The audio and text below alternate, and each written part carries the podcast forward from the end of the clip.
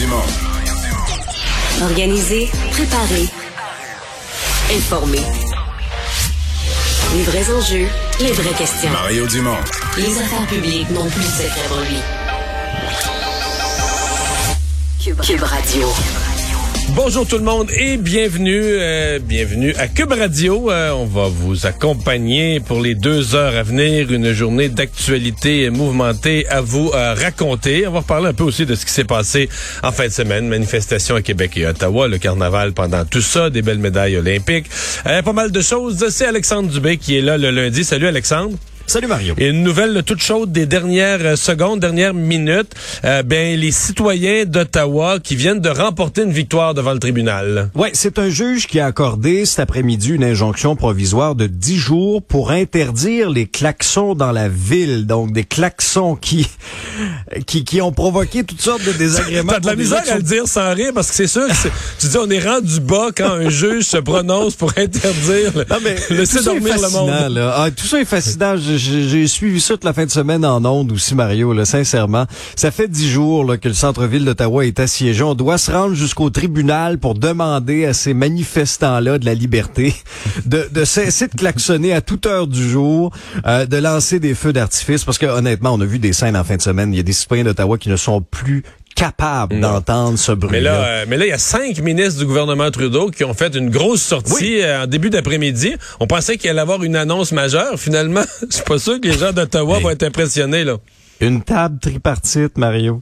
Une table de travail. C'est ça la solution? Une table de travail tripartite, c'est ça la solution après 10 jours de crise? Hey, on est resté sur notre appétit pas à peu près, là.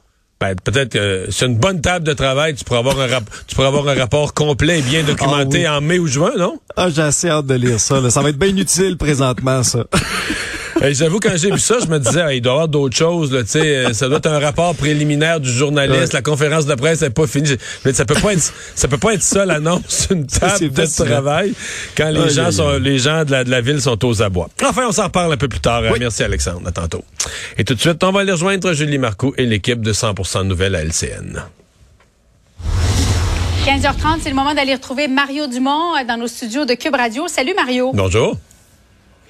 La pression est de plus en plus forte à Ottawa, où c'est toujours l'impasse. Bon, la Ville a déclaré l'état d'urgence hier. Le maire d'Ottawa demande à Doug Ford, au premier ministre Justin Trudeau, 1800 policiers supplémentaires. Il n'y a rien qui fonctionne. Crois-tu que c'est, à ce stade-ci de la crise, le fédéral devrait agir? Ben, tout le monde devrait agir, mais je vais commencer par dire qu'on pensait aujourd'hui que le fédéral allait faire quelque chose. Parce que il y a une absence là, de M. Trudeau. Il reste que c'est la capitale du Canada. Les gens manifestent, interpellent le gouvernement fédéral. C'est le Parlement fédéral qui est visé. Je veux pas soustraire la police d'Ottawa à ses devoirs, mais il y a quand même quelque chose. Et la question s'est posée. Là, que fait Justin Trudeau? Où est Justin Trudeau? Aujourd'hui, Julie, sincèrement, là, tu peux aller sur Internet, là, sur le site du... Toutes les gens qui nous regardent peuvent le faire. Justement, sur le site du premier ministre, là, tu vas voir son agenda du jour. Il y a 2 mots. Rencontre au pluriel, rencontre privée. On ne sait pas qui, on ne sait pas quoi. Et on est allé faire un tour sur son fil Twitter, Mario. Justin Trudeau a tweeté beaucoup là, au cours de la journée, mais seulement sur les médailles olympiques. Ouais. Alors, il veut féliciter Maxence Perrault. C'est très gentil, c'est très bien. Les Canadiens aussi qui ont remporté des médailles. Bon, c'est bien, évidemment, là, mais... alors qu'il y a un état de siège qui se poursuit depuis 11 jours devant le Parlement à Ottawa. Non, c'est ça. Et Mme Freeland, ce que je comprends, c'est que Mme Freeland n'est pas à la période des questions non plus aujourd'hui. Donc, ni le premier ministre, ni la vice-première ministre. Et là, 5 ministres. Donc là, arrivons, on dit, bon, OK, le premier ministre essaie de se laver les mains de ça. Il sera pas à la période des questions aujourd'hui. Mais 5 ministres vont au front. Julie, ils ont annoncé une table de travail. Ça fait 11 jours que c'est le bordel, que la ville d'Ottawa est figée. Penses-tu que ça va pouvoir faire déplacer les poids lourds, ça, une table de travail? Ils ont annoncé une table de travail. C'est quoi, on va avoir un rapport écrit et bien documenté en mai? Fin mai, début juin? J'imagine les gens d'Ottawa, ça apparaît... ça commence à être... le gouvernement fédéral, c'est pas qu'il a la première responsabilité, c'est la police d'Ottawa qui a la première responsabilité. Mais il y a un point où ça devient loufoque, là, sincèrement. L'absence du premier ministre, l'inaction, ça devient... Puis, J'additionne, on s'en est parlé la semaine passée, mais je me mets, moi, je suis un citoyen d'Ottawa. T'as ça du côté gouvernemental, puis l'opposition conservatrice encourage les gens à manifester, puis à rester dans la rue, puis à pas s'en aller. Tu viens-tu Mossad, là? En sortant du mois de janvier, ouais. Le plus froid depuis 18 ans. Ouais. En pleine pandémie, mais il y a des vrais impacts, là. Il y a des vrais impacts. Oui.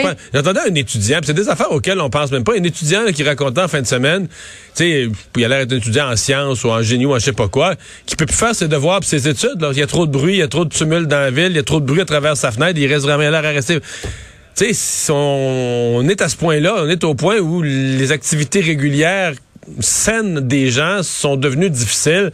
Alors, c'est plus acceptable. Là, t'as vu, il y a quelques secondes, quelques minutes, juste avant que je rentre en onde, le tribunal a donné raison aux citoyens. Donc, l'injonction a été gagnée. Les klaxons vont être interdits pour les 10 prochains jours. Donc, au moins, les citoyens, le gouvernement font rien, mais les tribunaux ont donné raison aux citoyens. Donc là, dorénavant, en théorie, les personnes qui klaxonnent vont pouvoir être interpellées par les policiers sur le champ. Là, un coup de klaxon, puis on est en droit de t'arrêter. Là. Tu vas contre un ordre, une injonction de la cour. Ça va peut-être donner des outils aux policiers, au moins, sur le volet du bruit.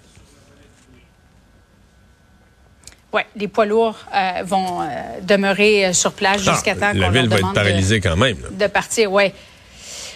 Au Québec, maintenant, le premier ministre François Legault, Mario, qui pourra annoncer, ça pourrait se faire même demain lors d'un point de presse, tout ça est conditionnel, là, ça reste à confirmer, de nouveaux assouplissements. Il serait question des rassemblements privés. On pourrait accueillir davantage de monde à la maison. Et tiens, c'est à la veille du Super Bowl, dimanche prochain. As-tu l'impression que François Legault cède encore une fois à la pression populaire? Non. D'abord, son directeur de la santé publique, Dr Boileau, l'avait dit là, ici même à Cube Radio, que normalement, toutes les semaines, le but c'était qu'à chaque semaine, il y ait des annonces. Donc, on semble être de ce côté-là. J'espère qu'on fait pas juste ça pour le Super Bowl. J'espère qu'on fait ça aussi parce que ça vient dans un retour à la normale progressif, souhaité et souhaitable. Bon, il va rester pour moi, là, si on fait ça... il va rester une question. Là. Il y a la demande de la mairesse de Montréal. Je pense que ça, là, c'est une demande qui va se faire de plus en plus pressante, insistante, de plusieurs les festivals, des groupes de toutes sortes, où on va vouloir avoir une espèce de calendrier, là, savoir ce qui s'en vient, quelques semaines d'avance. Le repêchage, par exemple, dans la Ligue nationale de hockey, là, c'est au mois de juillet, mais là... Il y a une impression qui s'est installée, probablement erronée. Je pense que la plupart des gens au Québec, si tu leur demandais spontanément, ils diraient, ben non, au mois de juillet, toutes ces mesures-là vont être parties, ça fait longtemps. Il n'y aura peut-être même plus au mois de mars, là, au mois d'avril des mesures. Mais on le connaît maintenant, on sait comment ça se passe. Oui, c'est ça. Sauf que vu de l'extérieur, vu des États-Unis, vu de l'œil de Gary Bettman, faut que tu le dises et que tu le mettes par écrit. Là, c'est pas assez de dire, ben nous, ça nous paraît clair que, on a une impression très nette que, il faut que ça fasse partie d'un plan, que ce soit écrit et que les gens qui vendent des événements, des congrès, qui organisent un festival de jazz, qui doivent signer des contrats, etc. Il faut qu'eux aient cette prévisibilité-là. Et la mairesse a fait une sortie quand même au nom de beaucoup de gens. La mairesse Plante, là, une sortie quand même pesante, là, parce que ça parle au nom de grosses organisations qui rendent la vie culturelle, qui rendent la vie, le divertissement, le tourisme vivant à Montréal et dans les autres régions l'été. Donc, Donc, est-ce qu'on aura cette annonce-là cette semaine? Elle est espérée. Est-ce que ça pourrait attendre à la semaine prochaine? Mais à mon avis, il faut que ça vienne, là. Imagine, Mario, tu es un propriétaire de bar. Ça doit être terrible, là, depuis 2 ans. Ouais, tu sais pas quand est-ce que tu vas rouvrir. C'est la énième fois que tu te fais fermer. Les employés, il y a déjà une pénurie de main-d'œuvre. Est-ce que tes employés sont partis se trouver un autre travail ailleurs? C'est très insécurisant. Ouais, les propriétaires de bars, c'est probablement ceux qui l'ont le plus difficile, eux aussi. Mais bon, c'est triste à dire, dans les priorités du gouvernement, tu sais, il y a la culture, il y a les familles, il y a les enfants. Pas facile pour les bars de se hisser. Même les gyms réussissent à se hisser dans les priorités par l'enjeu de la santé, etc. Mais tu sais, pour les bars, bon, on peut toujours dire c'est le divertissement qui est une partie intégrale de la santé mentale, mais ils ont de la misère à se hisser au sommet des priorités, et ils sont évidemment des lieux où il y a beaucoup de contacts, et plus la soirée avance, des contacts de proximité. Donc, un gouvernement qui ouvre les bars peut pas se faire désaccroire là, sur le nombre de contacts, là. Attendons de voir demain. Donc, évidemment, il n'y a rien de confirmé, je tiens à le préciser, mais il pourrait y avoir un point de presse demain. Le gouvernement se fait une réunion ce soir là, avec sa cellule de crise et d'experts pour prendre les dernières décisions. Effectivement. Course à la direction du Parti conservateur du Canada. Monsieur Pierre Poilievre, t'as-tu remarqué, Mario, il a déjà sauté une étape, hein? Il n'est même pas chef du Parti conservateur. Il se voit déjà premier ministre du Canada. On est rendu à 3,8 millions de vues en ce moment. Appui du sénateur Oussakos, là, au cours des dernières heures. Est-ce que ça t'inquiète, toi, de voir ça? Ben, c'est-à-dire que ça devrait... C'est les conservateurs du Québec, là, je pense, qui sont inquiets à l'heure actuelle. Mais tu sais, il y a beaucoup de mouvements. Là, au cours de la fin de semaine, quand même, vendredi, Gérard Deltell qui a plus de poste. Il semble qu'on a essayé d'arriver à un arrangement avec lui. Ça n'a pas été possible. Donc, il n'est plus leader parlementaire. Il n'y a plus de poste. Alain Rayes. Donc, c'est vraiment les deux visages, là, tu sais, les deux principaux visages. Oui. Alain Rayes qui démissionne de son poste de lieutenant du Québec, qui dit le faire pour devenir le lieutenant de la course d'un potentiel chef, d'un candidat à la direction. Mais progressiste, oui. Ben, plus progressiste, mais pour l'instant, il n'y en a pas. Quand on dit progressiste, faut s'entendre. On cherche un conservateur, mais qui n'aille pas jouer dans l'étale du trumpiste, là, qui n'aille pas jouer dans l'étale extrémiste, etc. Je pense que c'est un peu ça qu'on cherche. Mais les noms qui circulent pour l'instant, il y a toujours Peter McKay, là, qui était candidat la dernière fois, mais qui reste avec des dettes de la dernière campagne, qui a perdu la dernière fois. Il y a Jean Charest. Mais est-ce qu'il est vraiment... crois-tu qu'il va y aller, Jean Charest? Julie vient d'être nommée au CN la semaine passée. C'est une méchante belle job. La dernière fois, ça n'avait pas tellement bien tourné sa campagne. À mon avis, ses chances seraient meilleures cette fois-ci s'il n'avait pas fait son faux pas de la dernière fois. Il va y avoir des appels sérieux. Il y a beaucoup de gens au Québec qui le voient quasiment comme un sauveur ou comme un rempart pour que le Parti conservateur parte dans le clos, là. Mais j'en doute. Je sais pas, là. J'ai pas de contact privilégié avec lui, mais j'en doute, là, tu sais, qui aille. Je pense qu'il va y penser. L'autre chose, c'est... M. Charest, là, tu parles d'un politicien vraiment très, très, très expérimenté. Il va mesurer ses chances de gagner. C'est si il sent que Pierre Poilievre a l'appui des membres, a pris trop d'avance. Parce que Poilievre, on comprend que c'est lui qui a fait le putsch contre Erin O'Toole. Dans le fond, Poilievre est tellement fort dans le membership et la députation que débarquer Erin O'Toole, c'était comme une pichenotte. Lui, il avait une semaine, là, il appuyait les camionneurs, il lançait sa campagne, puis débarquer O'Toole, c'était une pichenotte dans le milieu de la semaine. Tu comprends? Philippe Vincent Foisy avait une bonne citation à ton émission ce matin. Il avait le couteau dans le dos, était même pas retiré. Déjà, il se présentait. Mais c'est vraiment ça. Samedi soir, là, en fin de semaine, il annonçait sa candidature. Tout était prêt, l'équipe, tout ça, le message et tout. Alors que Erin O'Toole, c'est mercredi, là, qui a quitté son poste. C'est vite pour organiser une campagne à la chefferie 3 jours, là, à vous. Donc, c'est clair qu'il y avait... Tout était prêt, là. Pierre Poilievre est très organisé. Donc, si Jean Charest sent qu'il n'y a pas de chance, il n'ira pas. Faut ajouter un autre nom, Tasha Carridine, qui est chroniqueuse politique connue, écrit dans le National Post, a été à la télé aussi.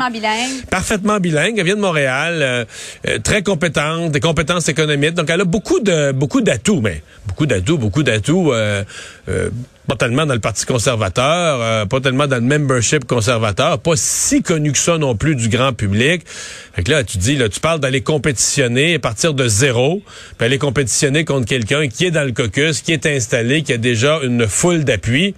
Est-ce qu'elle aurait vraiment une chance? Et je dois ajouter, Julie, pour avoir une analyse un petit peu complète, que tout le monde parle d'une course brève. Donc, plus tu pars de loin, plus tu es un candidat moins connu, plus tu es un candidat qui n'a pas d'assises, qui n'a pas d'ancrage dans le parti, ben moins tu as de chances de vendre des nouvelles cartes de membres, de te faire connaître, de faire ta place. Si on parle d'une course de quelques mois à peine, une course très brève, là. On parle au Parti conservateur peut-être même d'avoir un chef avant l'été, donc une course de 3 mois et demi, 4 mois. Est-ce que tu peux partir de zéro puis gagner au fil d'arrivée? Pas évident. Donc, M. Poilievre, là, ça parle de plus en plus de couronnement. Merci beaucoup, Mario. Bonne fin d'après-midi à toi. Au revoir. Alors, Alexandre, dans les autres nouvelles, est-ce qu'on veut faire d'abord le bilan de la COVID pour les dernières heures? Ouais, on peut regarder peut-être les chiffres parce que ça coïncide aussi avec certains assouplissements, hein. On parlait de ce qui sera peut-être annoncé demain lors d'un point de presse à la suite de cette rencontre ce soir avec la cellule de crise, là. Mais le bilan du jour, on est à 2425 hospitalisations. C'est une légère hausse. On n'a pas trop vu de hausse dans les derniers jours. Ouais, hein. Je voyais une couple de médecins sur Twitter qui commentaient ça puis qui avaient analysé des gens qui sont à l'intérieur du système de santé puis qui disaient soyons prudents, il n'y a pas eu plus d'admissions à l'hôpital. C'est que là, oui, souvent, les médecins traitants sont pas là, puis tout ça, puis ils signent pas les congés, là. Ah, bon, tu vois, c'est une nuance qui est importante. Oui, c'est une nuance qui est importante. Fait que souvent, c'est peut-être demain et après-demain qu'on aura... Pas qu'on a plus de gens qui entrent, oui. Mais s'il y a personne qui sort de l'hôpital ou que des gens qui seraient prêts à sortir, ben le congé n'est pas signé, il est signé seulement le lundi matin. Ça débalance un peu les chiffres d'une journée à l'autre. Donc, on nous invitait à la prudence. Il n'y a pas de hausse des entrées à l'hôpital. Donc, restons calmes. Là. Ben, tant mieux, parce que c'est une tendance qui était encourageante là, dans les derniers jours. Aux soins intensifs, ça baisse de une personne. On est à 178 et 20 de plus. Et aujourd'hui, ben, il y a quand même des industries qui pousse un soupir de soulagement. C'est le monde de la culture qui reçoit des assouplissements dès maintenant. Donc, les salles de spectacle, les salles de cinéma qui peuvent rouvrir à 50% de leur capacité pour un total de 500 personnes. Même chose pour les lieux de culte. Jusqu'à concurrence de 250 personnes, il faut présenter le passeport vaccinal pour aller voir un spectacle ou un film, par exemple. Et on continue aussi à aider financièrement le milieu culturel, entre autres, en compensant pour les billets invendus à cause des restrictions pour le nombre de places qui sont disponibles. La police de Québec ce matin qui se disait satisfaite de la gestion avec raison je crois, de la gestion des manifestations du week-end, mais c'est pas fini, ils sont mieux de se préparer pour dans 2 semaines, ça pourrait reprendre. Mario, mets ça à ton agenda, le Woodstock de la liberté dans 2 semaines à Québec.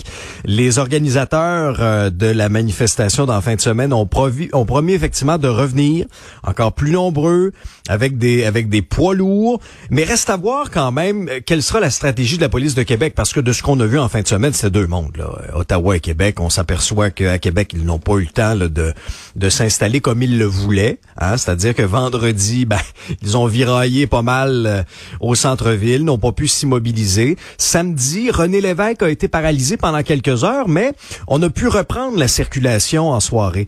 Et dès dimanche, puis moi, je l'ai vécu en ondes, là, en direct avec Sébastien Dubois, qui était sur le terrain en fin de semaine. À un moment donné, on a vu les policiers aller voir les camionneurs qui étaient stationnés en bordure de René Lévesque, qui étaient toujours là dimanche matin, pour leur donner un billet de courtoisie en disant, là, vous avez jusqu'à 17 heures pour partir. Et si vous ne partez pas, ben on va intervenir. On a fait quand même le bilan là, du côté de la police de Québec. 50 constats en vertu de la réglementation municipale, 72 pour le Code de la sécurité routière et 48 pour stationnement interdit, 3 arrestations, 1 remorquage. On a l'impression qu'en une journée, on en a fait davantage qu'en une semaine là, à Ottawa, Mario. Ouais.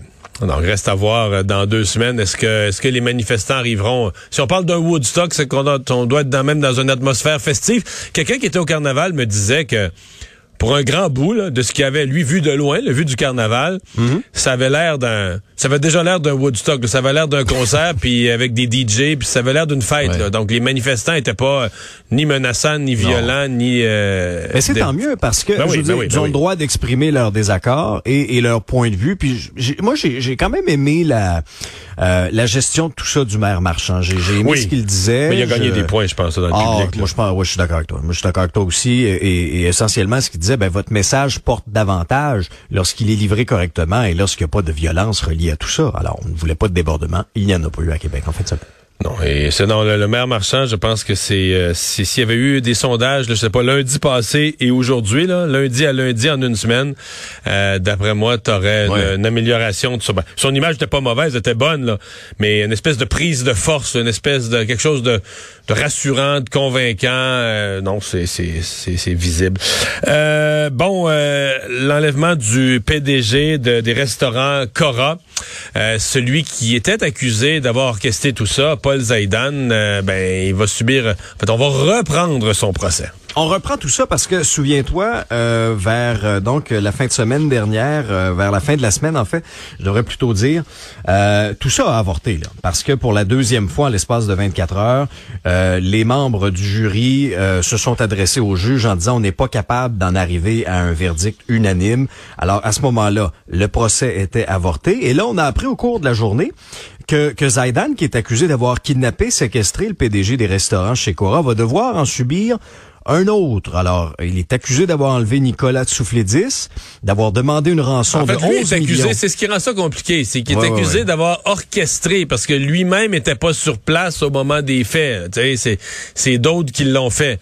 Mais lui est relié par sa tablette. La preuve est toute circonstancielle. Sa tablette, le véhicule, tout autour de lui tourne autour de l'événement, mais si t'as pas une preuve de présence ou d'ADN ou d'action sur la scène, là. Parce que dans ce cas-ci, tu sais, bon, enlevé par 3 hommes, chez lui à Mirabel, transporté dans un coffre de voiture jusque dans le sous-sol d'une maison, et il serait resté enchaîné pendant quelques heures avant d'être relâché sur une route de Laval.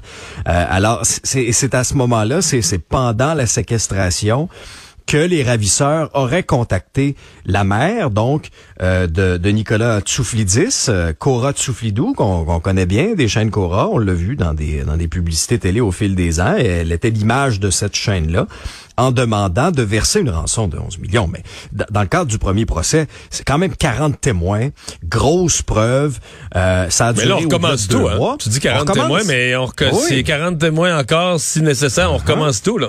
Ouais, dans le cas de Zaidan, il n'avait pas témoigné pour sa défense dans ce cas-ci. Puis la thèse de la défense, Mario, ça va à l'inverse de tout ça.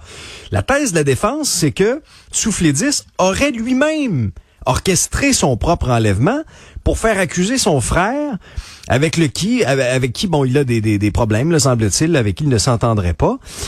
Alors là, tu te dis, OK, on va revivre ça une deuxième fois au cours des prochaines semaines. Le dossier revient en cours là, vendredi. On devrait savoir les dates là, du procès à ce moment-là. Merci Alexandre.